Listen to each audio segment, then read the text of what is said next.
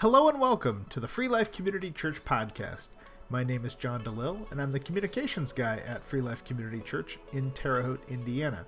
Each week, Senior Pastor Dan Willis brings a rich, detailed, and relevant message grounded in Scripture, which is recorded on Sunday mornings and made available for you right here. You can find more messages at freelifecc.com or in the Google Play and iTunes podcast app. Hey, if you've benefited from listening to these messages, we ask that you try to help us out. You can help us out in two different ways. First, you can give us a rating in the App Store that you use. Secondly, share this podcast with a family member, a friend, or a colleague.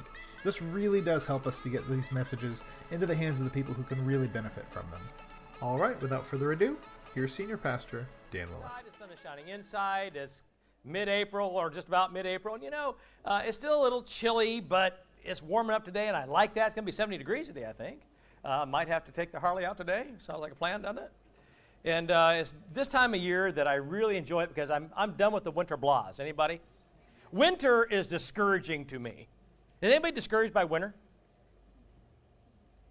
Yes, I am. I'm going to say, I'll let that sink in just for a minute. well, I'm delighted to have you here today. Welcome to those of you watching online and in our radio station 87.7. Glad to have you today. What a glorious day on this Palm Sunday. Not going to do a Palm Sunday message today. Going to do a Christian message today. How about that? Doesn't have to encompass Palm Sunday. I want to start out with a little story. Some of you heard it before. I was a young, aspiring pastor in my first pastorate. Uh, I had some big shoes to fill at South Bend Sunlight Fellowship Wesleyan Church. And I remember um, a couple of guys were, oh, there's some guys here that like to play uh, little jokes on me too. Uh, I'll never forget the time, Craig, when you turned on the mic when I was in the restroom downstairs. and they, they didn't, you didn't know me well enough to know how well I'd respond to that. Uh, but that was 21 years ago. Yeah. And uh, yeah, you still don't know how to respond to that. But anyway, uh, there were a g- group of guys at the first church that I, you know, I was a Sunday school superintendent and uh, vice chairman of the board and things like that. And then I, you almost never go from that in a church to the pastor in the same church. There's reasons for it because people sometimes never see you as the pastor, they see you as their buddy. And so uh, these guys hadn't transitioned from buddy to pastor yet. And so uh, they, they, and they were, they were uh, patient with this too. And uh, I was standing at the door one, one Sunday, and, and they come up, and one, one of them leaned in me and said, he said, hey, hey, forget about that one. You can't get them all good. You just can't. And I said, okay. And he walked out the door. The following week, a different guy said the same thing, walked up to me and said, hey, hey, everybody bombs a message. It's all right. and I'm going, okay. Third week, a different guy, same thing. We were talking, laughing. I thought, I thought it was a particularly powerful message. And, you know, but you never know. And uh, he, everybody left. They all went out. I thought, oh, you know. Then he came back in and said, listen, let that one go. You know, we'll, we'll expect better next week. And I'm going, right? And so I went home and I was discouraged. And I told my wife, I said, hey, how, how is my message today? She said, oh, about normal. And I'm like, how bad are they? You know? And of course, these guys all fessed up.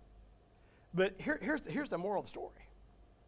I think a lot of people believe that somehow pastors don't get discouraged on Sunday mornings. Mm. yeah. Like you, our discouragement comes every other day during the week, but we don't get it on Sunday or something. Mm-hmm. I can tell you, every pastor in here will tell you that there are times you got to bring a message and you just don't feel like it. Mm-hmm. You don't feel like your attitude's very good, and you think if there was a trap door behind you, you would, you would, let, it, you would let it go. You'd jump, you'd jump down it because it was bad. I've had messages before where I thought it was particularly good and nobody said a word. And other times I thought I bombed it and people said, man, that was a tremendous message. I'm like, what were you listening to? you know? But God has a way of encouraging us when we're discouraged. Have you ever noticed that? Right. He's an encourager. Always have. And so, if you take your Bibles, turn with me to 1 Kings chapter 19. This is Elijah living outside your comfort zone and serving even when you're discouraged which means you have to serve God even when you don't feel like it. And if you don't feel like serving God today, I assure you, sometime you will feel like not serving God. And the day will come, if it hasn't already, that you wonder, why am I doing this? Anybody? Just let somebody else do it. You're angry with somebody in the church, or things aren't going in your ministry like you wanted it to, or people aren't liking it, or everybody's got a different opinion, or you didn't get your way, or people don't seem to care. All sorts of things. And the devil put all of those things in your mind. And he will lead you where he wants you to go. But I have news for him. He can't get you to do it unless you want to. That's right. That's right. Because God's already defeated him. Jesus told him, You have no part of me. And we can do the same. James tells us, Tell him, he has no part of you. And so, as we look at 1 Kings, we want to take a look at Elijah, and a lot of things have taken place. And remember, last week, he just called down fire from heaven, and he's, you know, like walking high and mighty right now. God did something incredible. And then we find this. Now, Ahab told Jezebel everything Elijah had done and how he'd killed all the prophets with the sword. And so Jezebel sent a messenger to Elijah to say, May the gods deal with me, be it ever so severely, if by this time tomorrow I do not make your life like that of one of them. And I'm thinking to myself, the guts of this woman. God just brought down fire and burned everything up, and she's going to tell Elijah, Well, I'm going to take care of you. And so the Bible says Elijah was afraid and he ran for his life. And when he came to Beersheba in Judah, he left his servant there. And while he himself went a day's journey into the desert, he came to a broom tree, sat down under it, and prayed that he might die. Yesterday he's calling down fire from heaven. Today he wants to die. Kind of like your life, kind of like mine. I've had enough, Lord. Take my life. I'm no better than my ancestors. He lay down under the tree and he fell asleep. All at once, an angel touched him and said, Get up and eat. He looked around, and there by his head was a cake of bread baked over hot coals and a jar of water, and he ate and drank and lay down again. Never mind that that wasn't there before, and somehow it's there. I mean, if I wake up from a nap or somebody wakes me up and says, Here, eat, and I, I know that the bread and the water weren't there before, I'd be like, huh, Where'd it come from? I think Elijah knows where it came from. And then the angel of the Lord came back a second time and touched him and said, Get up and eat, for the journey is too much for you. what journey? So he got up and ate and drank, and strengthened by that food, he traveled 40 days and 40 nights. Now we don't know for sure if it was actually 40 days and 40 nights. The Bible seems to use 40 days and 40 nights for a lengthy period of time. But it was a long journey. And he reached Mount Horeb, the mountain of God, and there he went into a cave and he spent the night. And the word of the Lord came to him, What are you doing here, Elijah? What do you mean, what am I doing here? You sent me here. Uh, I mean, I certainly wouldn't have traveled that far for no reason. Look, guys, I don't like traveling across town for no reason. And Elijah replied, I have been very zealous for the Lord God Almighty. The Israelites have rejected your covenant, broken down your altars, put your prophets to death with the sword. I'm the only one left, and now they're trying to kill me too. Boo hoo. And the Lord said, Go out and stand on the mountain in the presence of the Lord. And the Lord is about to pass by. Then a great and powerful wind tore the mountains apart. I think God showed up. And it shattered the rocks before the Lord. But the Lord was not in the wind. And after the wind, there was an earthquake, but the Lord was not in the earthquake. And after the earthquake came a fire, but the Lord was not in the fire. And after the fire came a gentle whisper. And when Elijah heard it, he pulled back his cloak with his, over his face and went out and stood in the mouth of the cave. And then a voice said to him, What are you doing here, Elijah? He replied, I've been very zealous for the Lord God Almighty. The Israelites have rejected your covenant, broken down your altars, put your prophets to death with the sword, and I'm the only one left, and now they're trying to kill me too. It's the same sob story. Like God doesn't know. So he repeats it. It's reminiscent many years forward when Jesus asked Peter, Do you love me? And Peter says, Of course I do. Well, do you love me? Of course I do. Well, do you love me? and then Peter gets indignant. Wait, you know I do. It's like, like we don't do that somehow. We don't repeat things to God. We don't ask the same questions, give God the same boohoo story, the same excuses. Like we don't do that at all. And the Lord said to Elijah, Go back the way you came, go to the desert of Damascus, and when you get there, anoint Hazael king over Aram. Also anoint Jehu, son of Nimshi, king over Israel, and anoint Elisha, son of Shaphat, from Abel Meholah, to succeed you as prophet. And Jehu will be put, put to death any who escape the sword of Hazael. And Elisha will put to death any who escape the sword of Jehu. Yet I reserve 7,000 in Israel, and all those, all whose knees have not bowed to Baal, and all whose mouths have not kissed him. Now, this is important because we need to see what God is doing here. He's patient. He's very patient with somebody that just doesn't seem to get it. And we read this story and we're thinking, well, I'm I'm not like that. And yet we are, aren't we? Yeah. Don't tell me the pastors out there haven't gotten discouraged even though they know God called them. Don't tell me lay people haven't gotten discouraged even though they know God told them to do something. Even told you how He's going to strengthen you, make the pathway for you, be with you the whole time. Don't tell me Christians don't get discouraged because we do. In this message, we once again look at Elijah, and at this time, we're going to learn what not to do. And so, in our message, we learn not to allow our circumstances to dictate our attitudes, our decisions, our circumstances. In fact, we need to learn how to focus on God's objective and His purpose for us and not be subjected to all of these outside influences, influences that we know are there anyway. The devil's always going to be around. If he, if he could jump all over Jesus when the Holy Spirit took him into the wilderness, I'm pretty sure he's not afraid to come after you. Anybody? Now, it's difficult to do sometimes, not to allow these influences to dictate to us, but with God's help, we can overcome our own human desire and our responses, and we can deal, friends, with things in the exact same way that Jesus did. Yeah. Is, you, you have to practice it, and you have to determine it, but you can. I, I heard it said once when somebody said, I can't believe, blah, blah, blah, and the person said, Well, look, I'm not Jesus. No, but you can be like him because he said you can. Actually, he said you, you, you must be. Take up your cross and do what? Follow yeah, follow me. Wherever that means. And so, even though we know these things, depression is real. Mm-hmm, depression is real, and it's one of the hardest battles that people ever face. In fact, it creeps in and it will camp out in your mind. And then from there, it begins to sow these seeds that we call doubt. And then it starts to linger, and pretty soon it takes up residence there and it stays.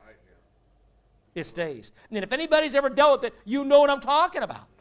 You know it's there, you want to kick it, but you just can't seem to make it happen. You know God can deliver you from it. Uh, you might even be on some medication. You, you, you've changed, you tried to change your lifestyle, and, and then you have some good days, you think, okay, and then all of a sudden, there it is again. Oh, yes. It's real. Oh, yes. And the longer it stays, the harder it is to get rid of it. You see, friends, doubt is an adversary to our faith, and it tries to shut our faith out and even really eliminate it. It tries to eliminate, that's its goal is to eliminate your faith. And then there's this other thing that comes along with it. It's called oppression. Now, this one's a little different, but it's a battle nevertheless. This one is supernatural because it isn't a human condition. It's a direct attack from demonic authorities. And we better, in the church, and as Christians, we better take note today that those things are out there, Amen. that they're real. Okay? I know that there are demons here today. Don't look at your neighbor. They're unseeable. Right? That doesn't mean demons don't use people. Okay? But they have to be willing to be used, but that happens. and Sometimes we don't even know it.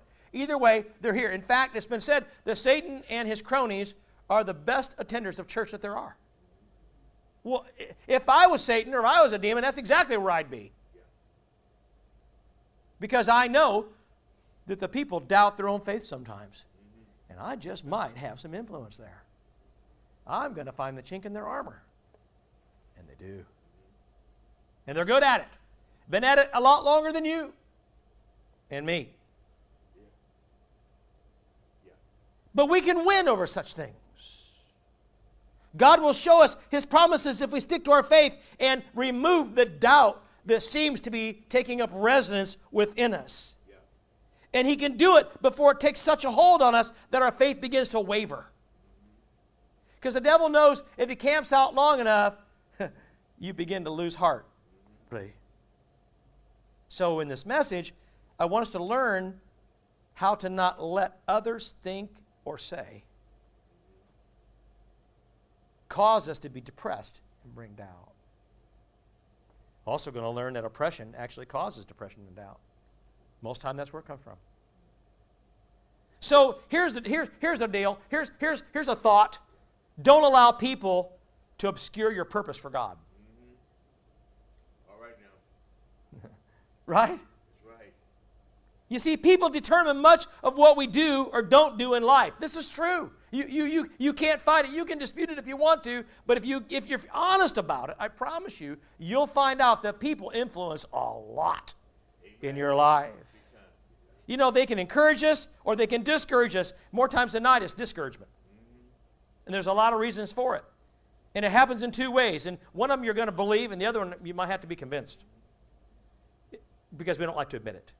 Number one, People will directly and deliberately do or say things to keep you from aspiring to or accomplishing things that God wants you to take care of in your right life. Because they're jealous or whatever. There's a variety of reasons why, but people will directly on purpose do it. But you know what else? Sometimes, secondly, they have nothing to do with it whatsoever. But just because they're there we take ourselves out of the game yes. because of them. We're always thinking about what they might do or say or how they might think about something or what they've done in the past or whatever, and it gets in our head and we stop ourselves from accomplishing what God has for us. There's a variety of reasons why we do it. It might be fear, it might be lack of confidence, it might be afraid we'll disappoint somebody or do something they don't want us to do. In fact, I can't tell you how many people that I've spoken to that said that they really felt the call to ministry, but a parent or a grandparent or a sibling or somebody said, Well, why do that? That's stupid. It ain't even real. Why would you dedicate your life to something like that? And there's no money in it anyway. again and again and again, I've heard that said. I've even sat on boards at two different districts on the ministerial development and people have sat across from me and I see they don't do any work and things that they were called to do, they haven't taken one class or done one thing, and I'll ask them the question and nobody seems to want to ask them. Are you sure you're called to ministry? And to have them look at you and not respond, you're like, uh oh. And then one guy even said, You know what, fellers? I don't think I am. Well, what are you doing here then? Well, everybody said I ought to be a minister. Well, good for them, but if God didn't call you to it, that's a problem.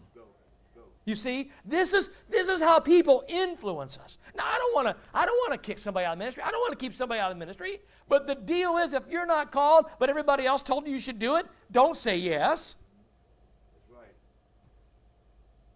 And if you are called, and, and believe me, you can know. Know. Don't let others talk you out of it. This is right, and that's just one thing. People are influential in our lives. And I think, friends, how many times have we allowed what people think or say stop us from moving on with the plan that God has given us? You know, in our story, Elijah is dealing with exactly that. I mean, he received the news that Jezebel wants him dead. Well, that's a problem because she's, she's pretty wicked gal, you know. In fact, she's the most prominent evil person in the entire Old Testament. So you, you know, you can hang your head on that. Elijah has to deal with her. You know, yeah. this woman's bad news now. Think about Ahab, bless his heart. Married this woman. Yes. And you know, he did exactly, Elijah did what we would do. He expected the worst. Let's go a little deeper. Elijah assumes that she's going to kill him like all the other prophets. You know? And, and you know, he wrongly assumes that Jezebel somehow can do whatever she wants. See, this is what happens when we start thinking in human terms and not ro- relying completely on God. That's right. That's what happens. You see, without God's protection, Jezebel can probably do exactly what, what Elijah thinks she's going to do. Mm-hmm. But God is in control, isn't he? Amen. I mean, he's proven to Elijah that he's in control. Yes, he is. He's, he's proven to you and me that he's in control more times than you can probably count. And if, if not in your own life, which he probably has, but also in the Word of God where you read all the people where God did those things, Yes. Old and New Testament. Yes. So God's in control. Everybody in here knows God's in control. That's right. Yeah. Come on. Everybody in here knows that God's in control. Don't you? Yes. And if you don't, don't leave here today until you do. Amen.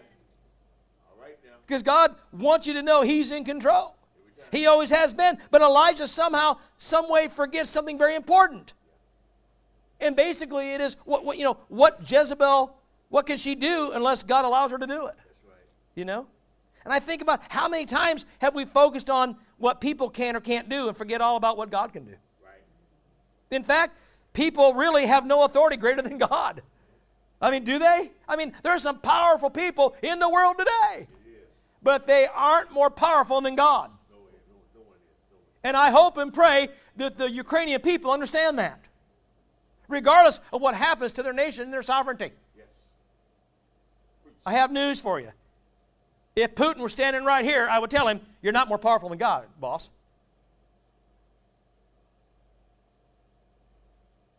And I don't really care who it is. They're not more powerful than my God. But here's another problem we give people authority that they just do not have. Mm-hmm. Do you, have you noticed that? Yeah. Now, it's true that God doesn't always step in and stop people from carrying out evil. I, I can't tell you how many times I've been, you know, especially in South Bend, it happened where a law enforcement officer was shot, you know, another one was shot, and, and people said, Why did God allow that? Well, you know, because God isn't going to go into the mind of an evil person and stop them from having their free will. That's why. God, God's not, he, he- He's not going to do that. Now, can God protect you in another way? Yes. But sometimes God allows the natural course of events to take place. And I don't understand it. No pastor in here understands it. None of us do, but God does. Amen. We do not see the bigger picture. And I'm telling you, as humans, we're going to question every single thing God does or does not do when it affects us. Especially if for our own humanness it doesn't make sense, particularly as it relates to someone we consider innocent, like a child. Right? Don't tell me that people have had horrible things, horrific things, illnesses, whatever happened to children, or something terrible, you know, cataclysmic that happens to them, that they don't question if there's a God or not, or why He would do that. Now, come on, got to be honest here. Pastors don't want to touch this for some reason, but it isn't up to us to touch it or not.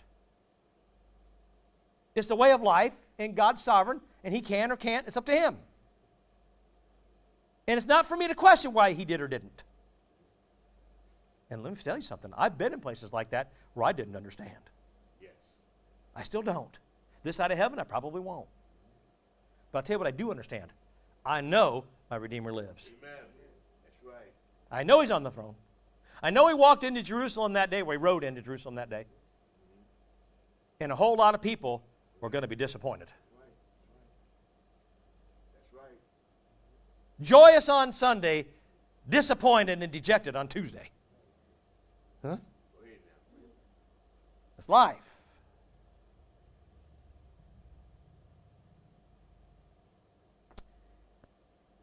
Christians will absolutely have eternity with God regardless of whether God steps in and protects us in this life or not. In Elijah's case, God had protected him over and again. In fact, Satan had gotten at this point into Elijah's head, and he's in this frame of mind really this far away from God. It's almost like, it, and I've been there before. and I, I don't think you have to be a minister for this to happen, but every now and then, you know, God will do some incredible spiritual things through you, and you'll be spent at the end of it. You'll, you, like it's a big message or it's a series of things that's taken place, and you put everything you are, your heart soul into it, and, and then at the end of it, and it's done, you're just like, you feel like you can't move, you can't do anything else. You're just spent. And see, this is when the, the devil shows up. He doesn't show up when you're when you're all fired up. He comes when you're down and out. When you need rest and you need to recharge, that's when the devil shows up. Did to Jesus that way too, didn't he? Hmm? Used hunger, yeah. Okay. And a variety of other things.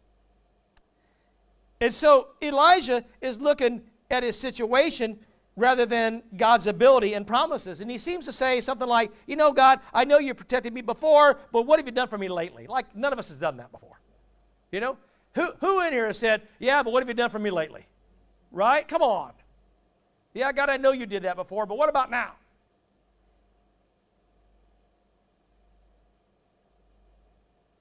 Or maybe he's saying, I mean, that was then and this is now, or, or that was different. I mean, all the excuses that we all come up with, Elijah does. You know, in other words, no matter what God has done, done, Elijah still doubts, but we do the same. It's almost like we'll point a finger and say, I can't believe you're doing that, Elijah, when we've done it. In truth, Elijah would rather go somewhere and die rather than face Jezebel's wrath. He even says so.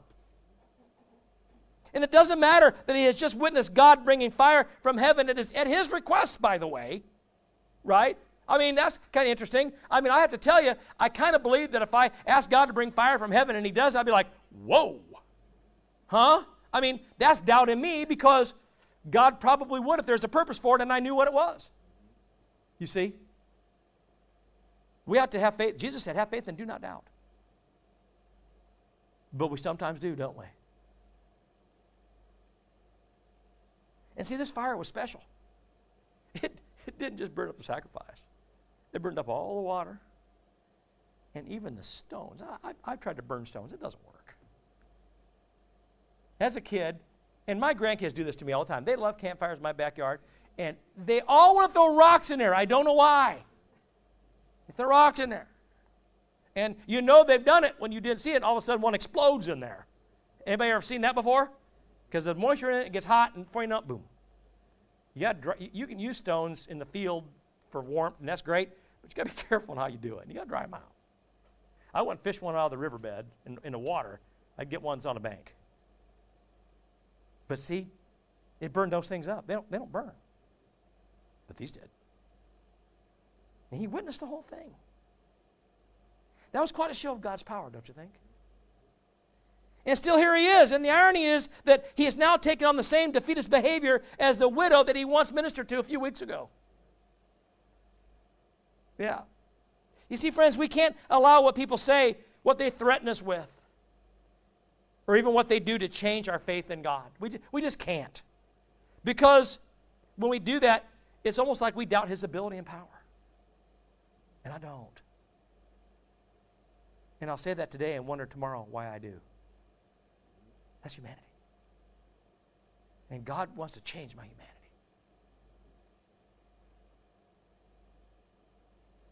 Yeah. He wants to not only change my status of eternity from death to life, He wants to change my status from humanity to eternity. You see. I, I want that. But you have to understand, friends, some things. First of all, God has a plan for you. And you can't allow people, no matter who they are, to obscure your view of God or His purpose for you. But in order to do that, you have to understand the process of your spiritual growth. And I think that's where we fail. Whether you know it or not, your spiritual growth is a process. Does everybody know your growth is a process? And, and, and, I, and I say that because sometimes it seems like you're going full speed ahead, and all of a sudden you're kind of like in limbo, and then you realize that you've taken a couple steps back here. Has anybody felt like that? Maybe you've taken more than two or three steps back. And then you wonder, where am I spiritually? If someone asked you, where are you spiritually, how would you answer? You see, every Christian is in the process of either spiritual growth or spiritual decline. I'm here to tell you today it's either growth or decline. Growth or decline. There's no middle of the road in the Christian life. We want to believe that, and society will push that, but it isn't true. You're growing or you're dying. It's real simple. And I think Christians seldom recognize the fact, and most of us think we're either growing or staying the same level, and this simply isn't true. But what is true is that if we aren't growing, we are declining. We are declining. And our, our growth oftentimes includes this thing called evolution. We're evolving. And I know people get all bent out of shape when they hear that word. Don't. Because it works to a point. It doesn't work the way society wants to tell you it does, but it does work in the law of God. And let me explain that to you. We can evolve from a brand new Christian who's not very experienced and sometimes not even a very good Christian into a strong, steadfast, experienced, and very stable Christian. That was a process, and you evolved from one to the other. And God did it. Anybody? God did it. And God can change you from one creature to another. He's the only one that can do that. So when they tell you that we all evolved from apes, don't believe that garbage. That didn't happen. Only God can change a creature from one to another. Time doesn't do it, society doesn't do it, science doesn't do it. You don't do it. He does. But He evolved you from this to this. And I got news for you God wants to keep doing it.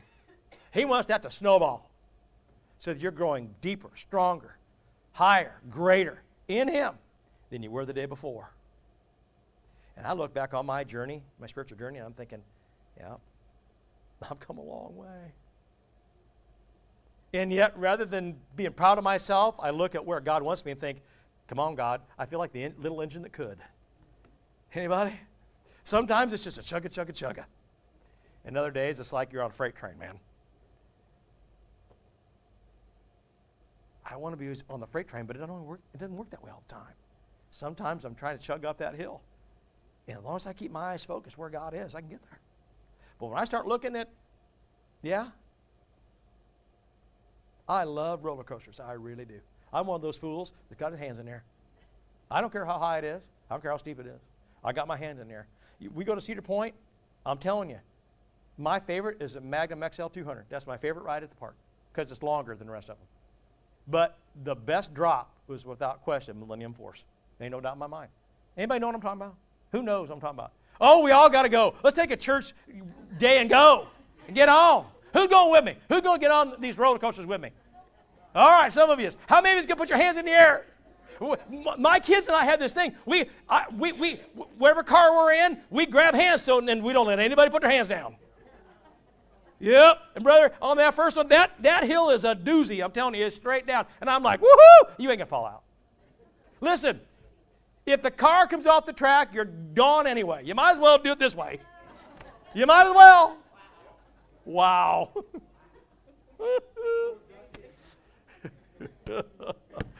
yeah. But I'm telling you, at least you see what's coming.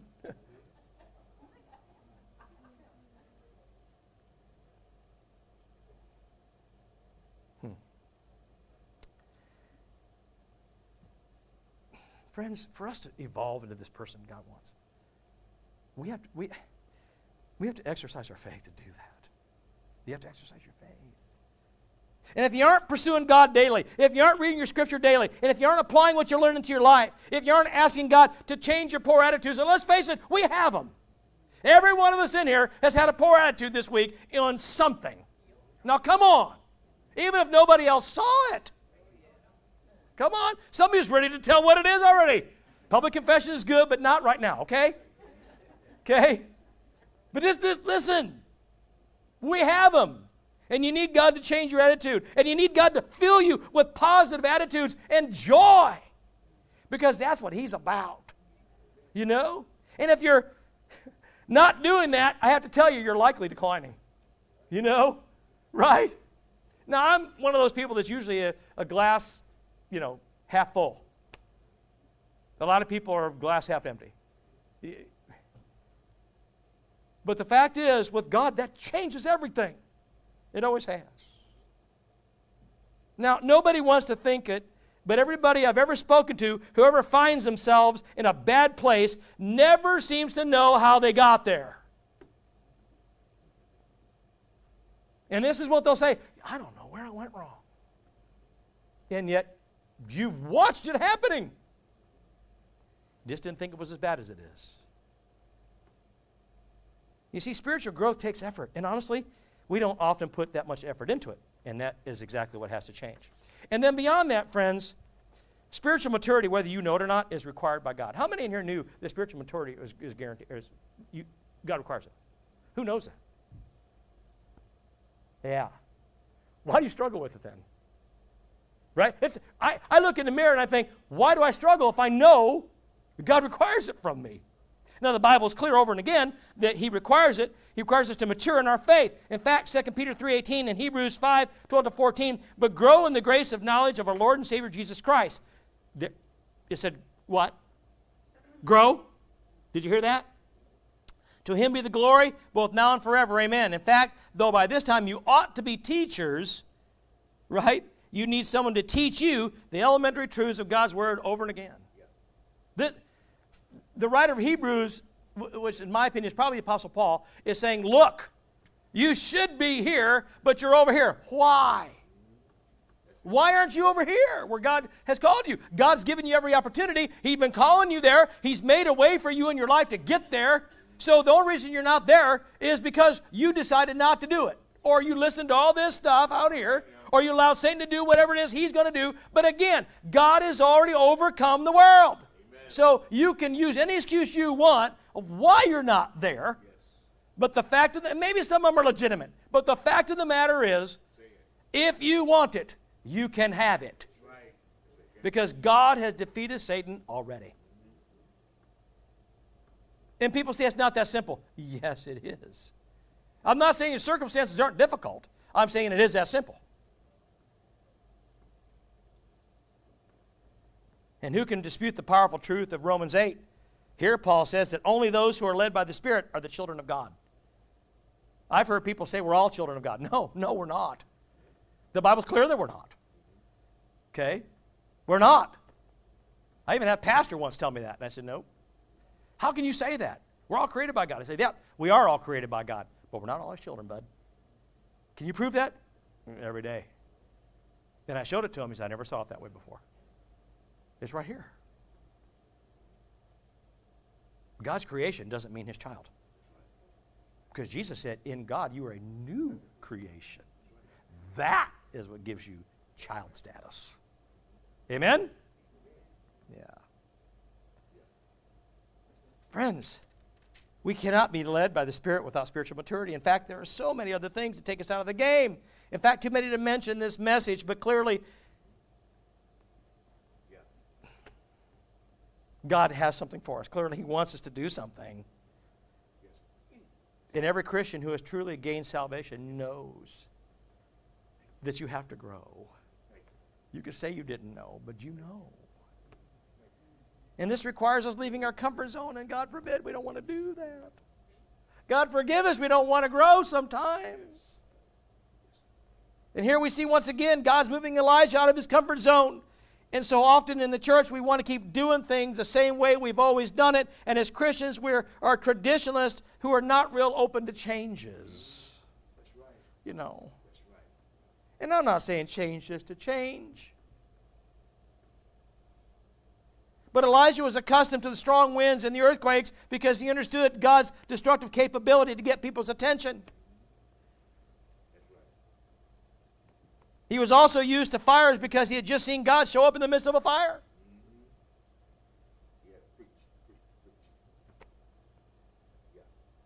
But what Elijah wasn't ready for was a shifting of change. In our spiritual growth, our church, and our ministries, we can't continue to hold God in a box because if we do, friends, here's what's going to happen we are going to stunt our own growth. And some of our churches are so self containing of God that they limit themselves from receiving the full power and the blessings that God wants to bestow. I've seen it over and again. And I, you know, I'm on this, well, I was until we haven't met for a while, but I was on this task force at headquarters of random pastors in different districts who were on our church health and church growth task force.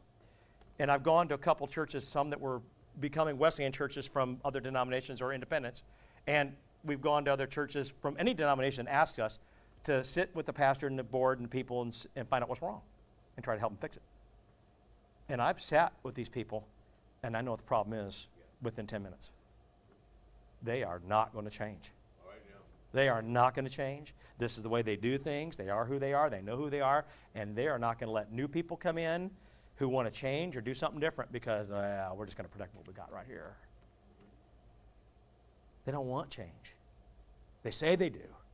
No. You want things to keep going the way they are in the comfort zone that you like and not make any main changes. You don't want you don't really want younger people to come in here. You know your church is going to die if you don't.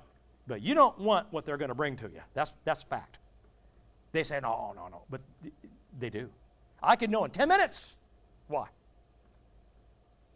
And they know it too, but they're just not going to change.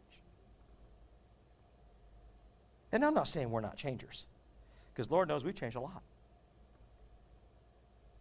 But I'd like to think it's all for the better. And I wonder what God's going to change next, you see.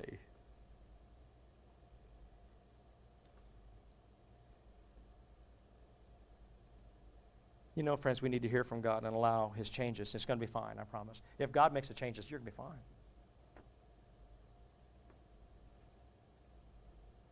I once proposed something to a church board, and I could tell that it made them very uncomfortable. And for years and years and years and years, one individual had been the vice chairman and pretty much run the church. It didn't matter who the pastor was. And I proposed something that they had never even thought of doing. And I said to them, you know, we need to do this, we do this. And they all sat and looked at me. Uh, and as soon as I was finished, they all, to this, it, it was like, it was this fast. I'm at this end of the table. He was at that end of the table. They went, then he went, and looked at him. And I'm like, yeah, I could see where, who, they're, who they're following. And I very subtly said, don't look at him, look at me. And they sort of did, and then they went back. And, and he didn't say anything at first, and then all of a sudden, he was sitting there contemplative. Then he said, Well, Pastor, what if that doesn't work? Then I said, Well, I guess we won't do it again then. but I could see in their faces that they didn't, they were scared to venture into something that they'd never done before. They like to do what's comfortable and things that they knew to do. Listen, God pulled Elijah out of his comfort zone. He said, Go up there and stand in front of all those people before all those other prophets, and you call upon my name, even though you're the only one standing there. I think that's outside of his comfort zone. now he's in there hiding in a cave.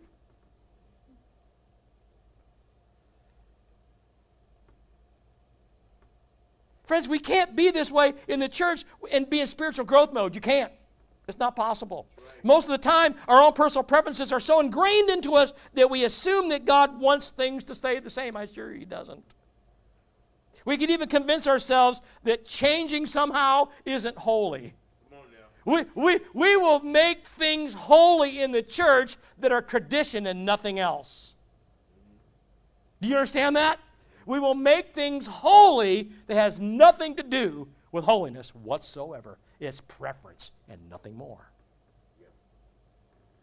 I've seen it when I've done special services with things the church isn't familiar with, and they'll be like, oh my gosh, is that Christian?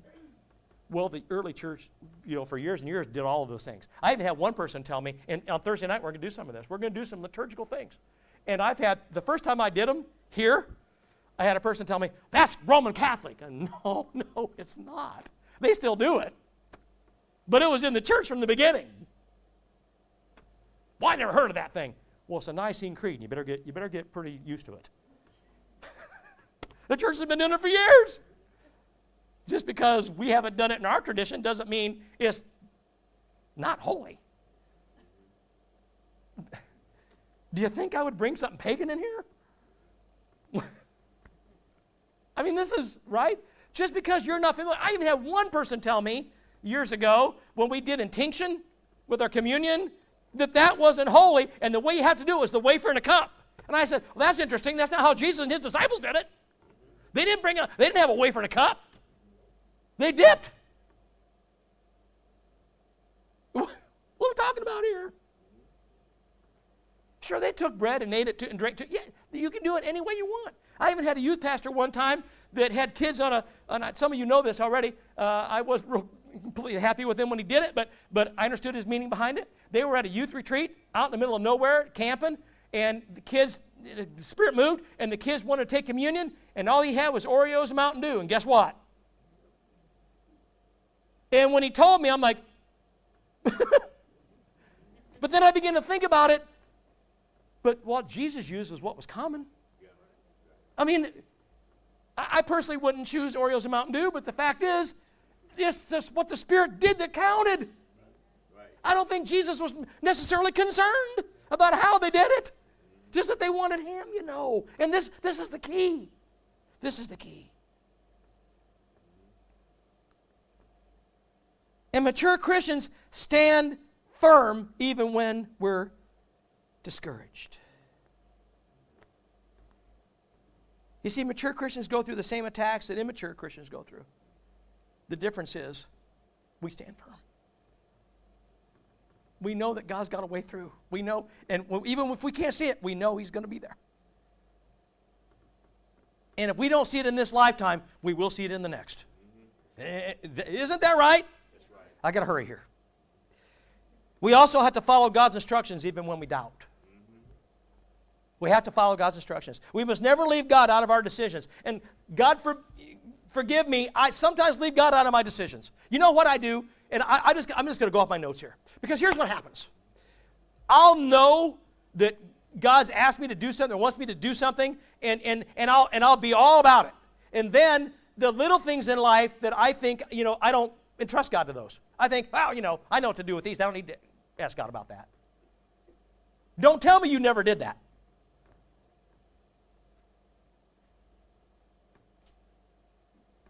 No, I'm not going to ask God if I need to go to the restroom. I know when I need to go or not. right? But I mean, because you, it's fact of life. But you,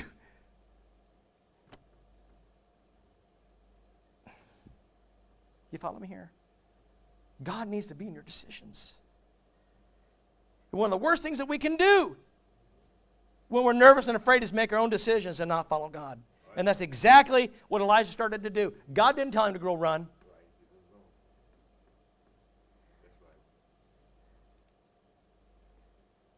Dr. Wayne Caldwell, who was a professor I had when I was going to school in the Wesleyan Church years and years and years ago, he just recently died.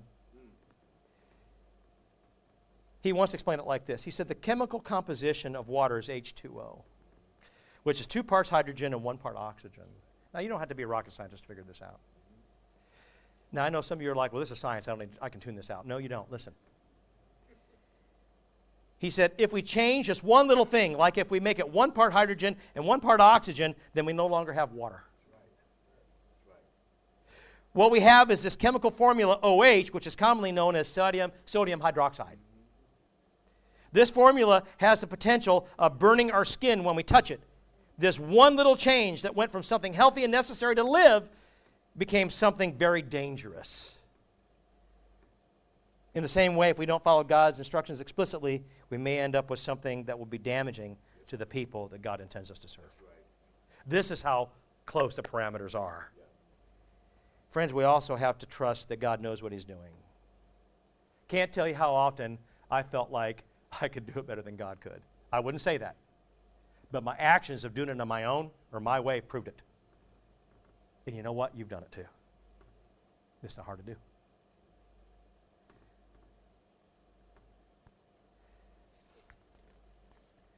because I'm out of time, you're not going to get all that. But nevertheless, you got the idea.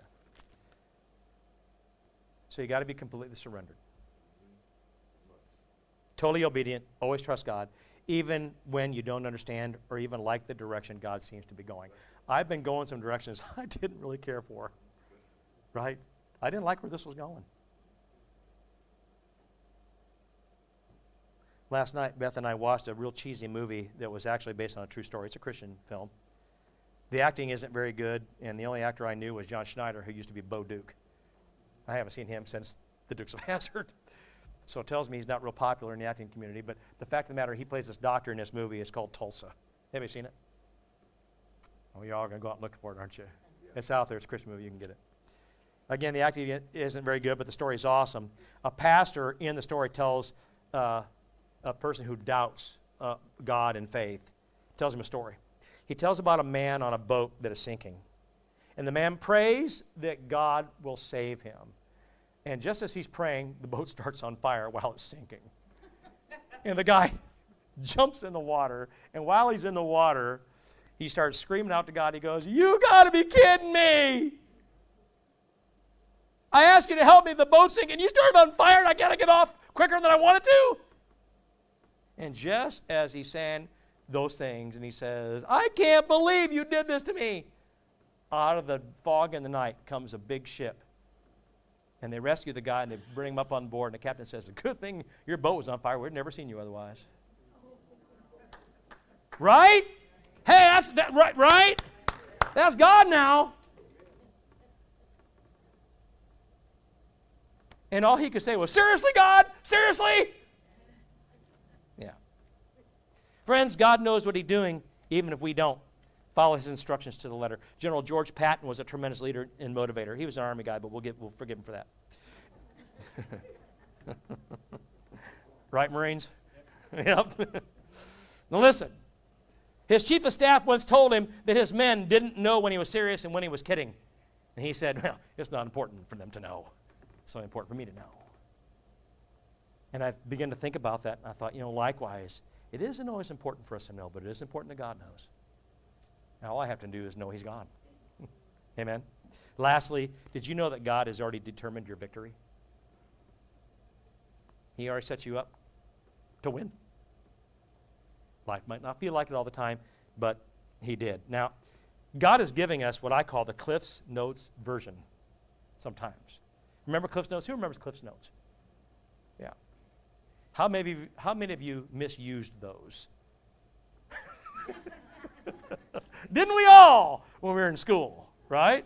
And you find out in college you can't get away with that very well. In, in, in high school, you might get away with it. In college, you're not going to get away with it. But nevertheless, these were little books that outlined an actual book. They were brief summaries about the book for the most part. But it was enough information so that in an emergency, and most of us didn't have emergency, we're just lazy. But emergency, you would know enough that you might not have to actually read the book. And they also gave you the ending and purpose of the book. Now, clearly, Cliff's Notes couldn't give you all the details or even the full and complete story about the book, right? So one would get so much more from the book itself, but it gave you an idea about the book. So in this passage, I think that God is providing Elijah with Cliff's Notes. He has already told Elijah that he has determined a victory for him. The same way that Christ has determined a victory for you and me. They haven't told us the whole story about it or how it's going to come down to it, but they've told us it's going to happen. And we ought to know that it's going to happen. And all we have to do is follow the instructions and not allow what people say or think distract, detour, or discourage us. That's the key. The Bible, friends, is the full book.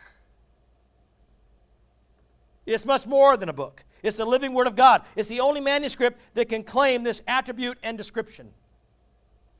Elijah is just one story in the truth of the Word of God, and if we read the whole thing, we'll get the full picture. You might not know every detail, but you'll know the outcome.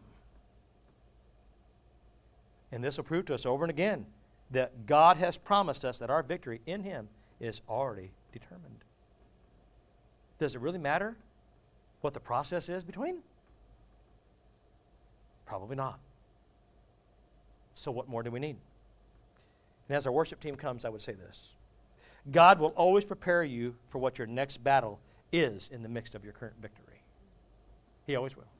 Remember that there's a lesson in everything that God does. In fact, I've learned that God never wastes pain. Who knows that? Who knows that God never wastes pain?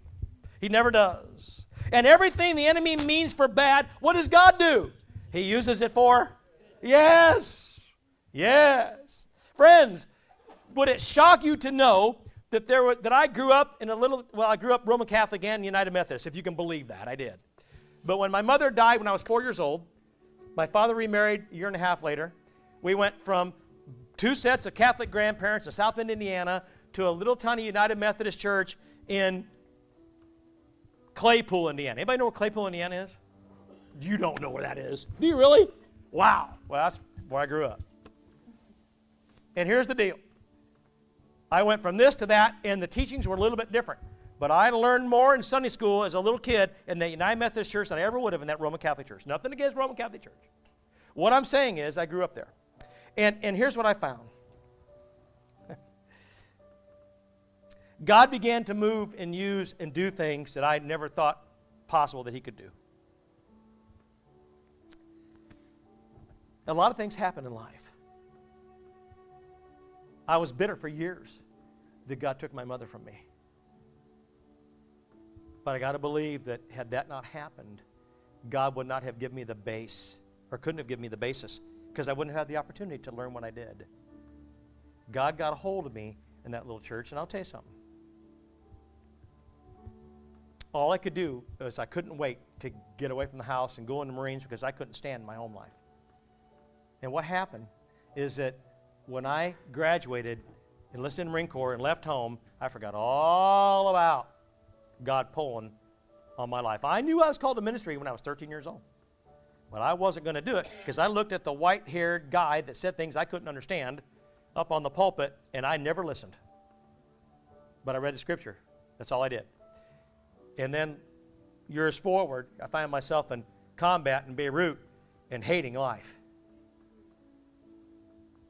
And I said, Lord, if you'll get me out of this, I'll serve you. And you know what happened? He did, and I didn't. Forgot all about that, but God got me out of there. And people around me didn't make it, but I did. I questioned that for years. How, how, how did I live and they didn't? And then one day, God said, Hey, you remember all those things that happened in your life? They were for a purpose. I was preparing you for the next phase of life. And I sat at my desk at Unisource, Newcomb Print Services in Chicago.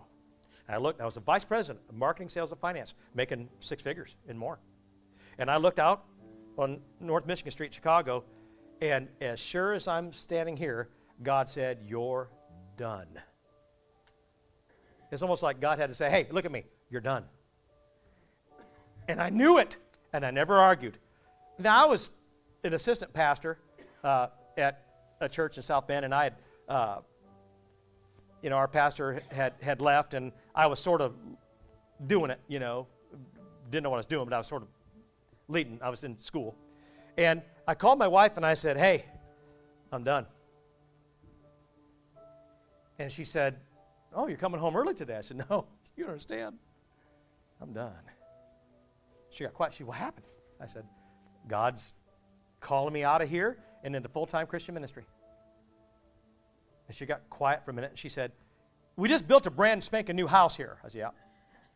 You just bought a Cadillac. I said, I know. What will we do? Where will we go? Because clearly, on a pastor's salary, we were not going to have those two things. I said, I don't know. But if he'll take us to it, he'll bring us through it. Without hesitation, she said, All right, I'm with you. I went downstairs and I told my company president I was leaving. And of course, who is it? Where are you going? Where are they paying you? Well, I said, I'm going into full time Christian ministry. And she looked at me. She said, Tell you what, you've been under a lot of stress lately. She goes, Go home, take the, take the day off, and come back and let's, let's, let, and she, she, she goes, We'll talk tomorrow. What a patronization. And so I thought, I'll take the day off. So I took, I'm on. Next day I came back and I went upstairs and I was doing work, you know, and I was preparing things to get out. You know? And she had to call me and she said, Why did you come see me this morning? I said, For what? To talk about what? She said, now she said, now don't you feel better? I said, I feel great. And she said, I'll never forget it. She said, okay, so let's put this behind us and move forward and we'll right. And I said, I'm leaving. She said, "What are you? Are you serious?" I said, "Yeah." What are you going to do? I said, "I'm going to." I, think the church wants me to pastor them full time, and if they don't, I'll find another one. Or I'll, I'll do. God's called me to full time Christian ministry. I'm going to be a minister, and that's it. God's called me, and I'm done. And she looked at me. She said, "You're going to be in the who's who of printing. You, you, you, you're like going somewhere." She said, "You might ultimately sit in this chair." And I said, uh, "God didn't want me to sit in that chair." And this, this is no kidding. She went like this. And she pulled her. And she went like this. And her Rolodex. Remember, we had Rolodexes back. She pulled out a card. She said, "Here, call this guy. You need a CAT scan." I said, "No, no, I don't need a CAT scan. What I need is right here." And you know what? This is no lie. 30 years later, here I am.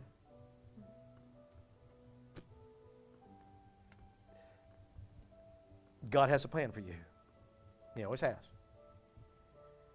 We had a savings, my wife and I. We built a brand spanking new home. We're a little late, but you got to hear this, guys. This is this is my story. I'm telling you.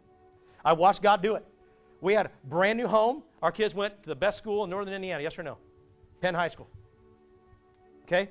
We had it. We had it all. We had cars. We had. We did it all. My wife was an insurance agent. Okay. We had it all.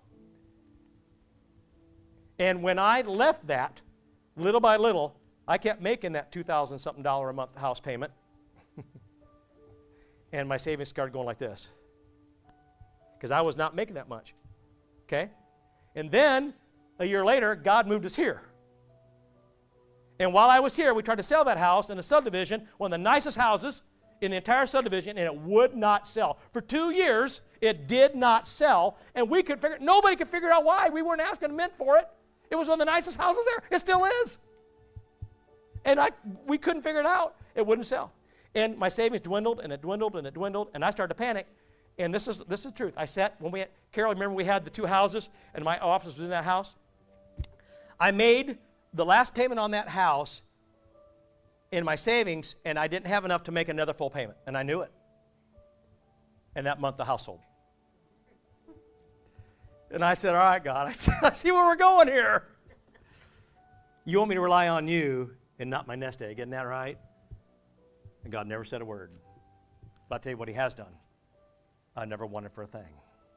My daughter Carol said, Dad, I don't remember us ever struggling. We always got what we needed. We always had, yep. We struggled. But we always have, didn't we?